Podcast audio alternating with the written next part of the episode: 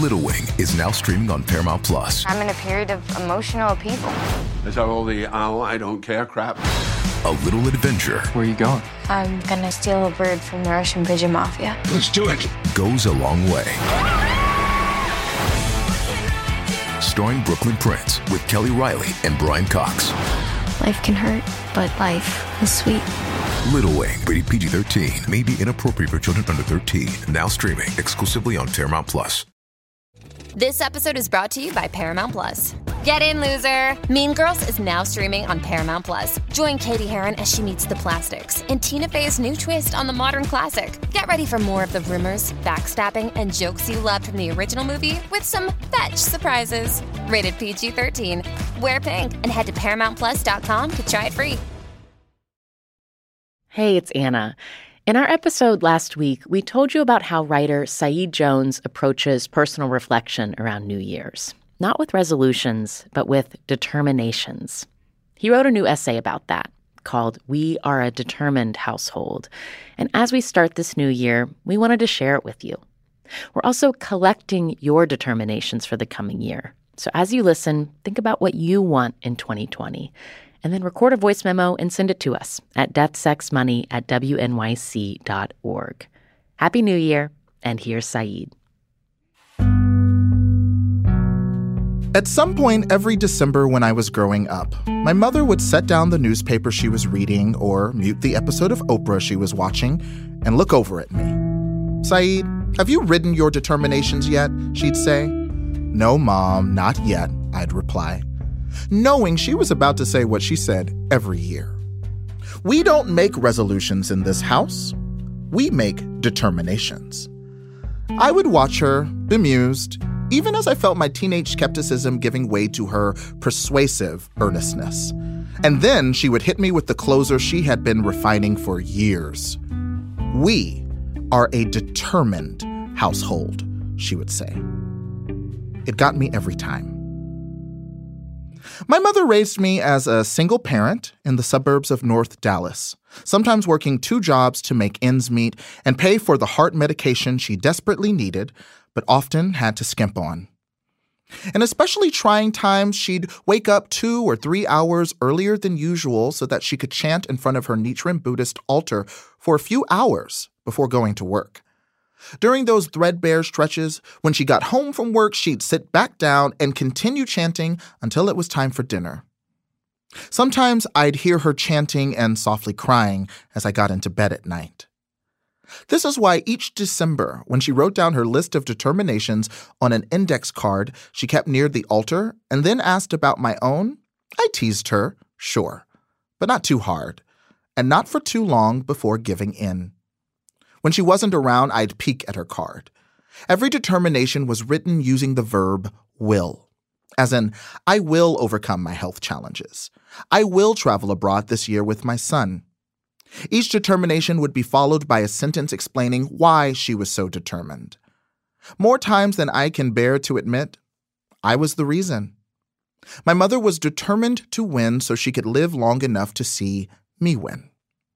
Usually, just before the last day of the year, I'd sit down and write determinations of my own before placing my index card next to hers. When I grew up and moved away, she'd call or text me every December, and eventually, I'd write down my determinations and keep the card on my desk. We went on this way for as long as we could.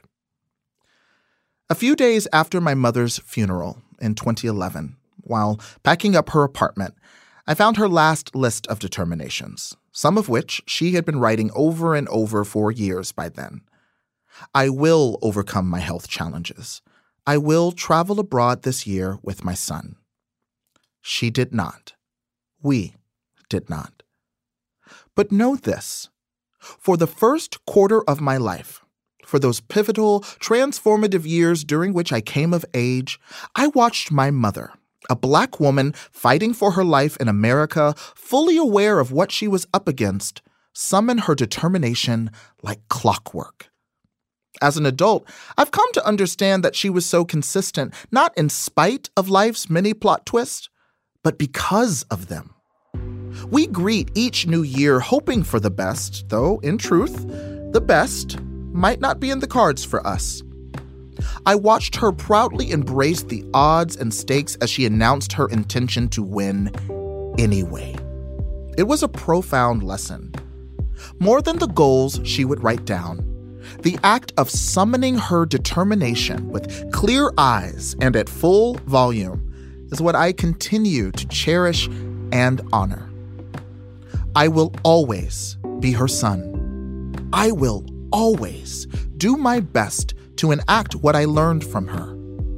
I will define my life not by fear, loss, or scarcity, but by potential. I will always win in the way that matters most. I know this is true because we win the moment we summon the strength necessary to make a determination. We are a determined household.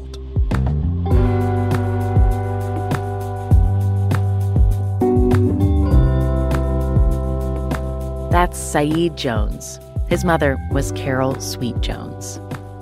Think about your determination for this year. And so we can all get inspired by it. Record yourself telling us what it is.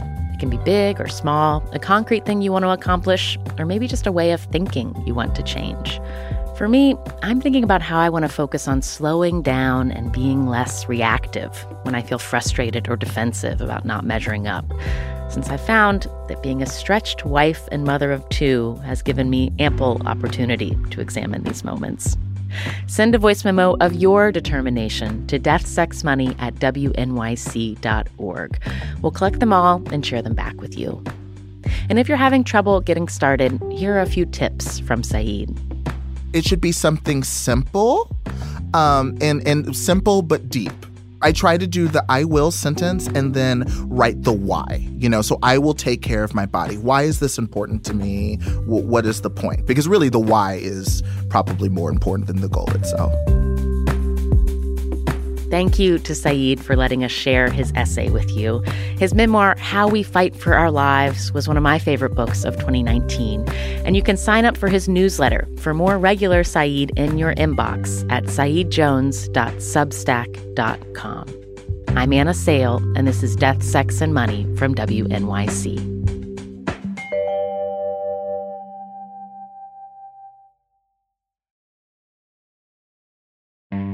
I want to thank you for listening and for all your support as we at Death, Sex, and Money have made our move to Slate.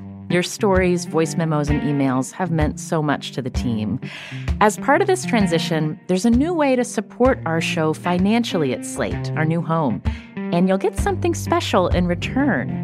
Subscribe to Slate Plus, and you'll not only support our work on death, sex, and money, you'll get access to new benefits, including listening to us and all of the other great shows Slate makes, like Slow Burn and Decoder Ring, without any ads or sponsor breaks. To subscribe, just click Try Free at the top of the Death, Sex, and Money show page on Apple Podcasts, or visit slate.com slash DSM Plus to get access wherever you listen. Thanks.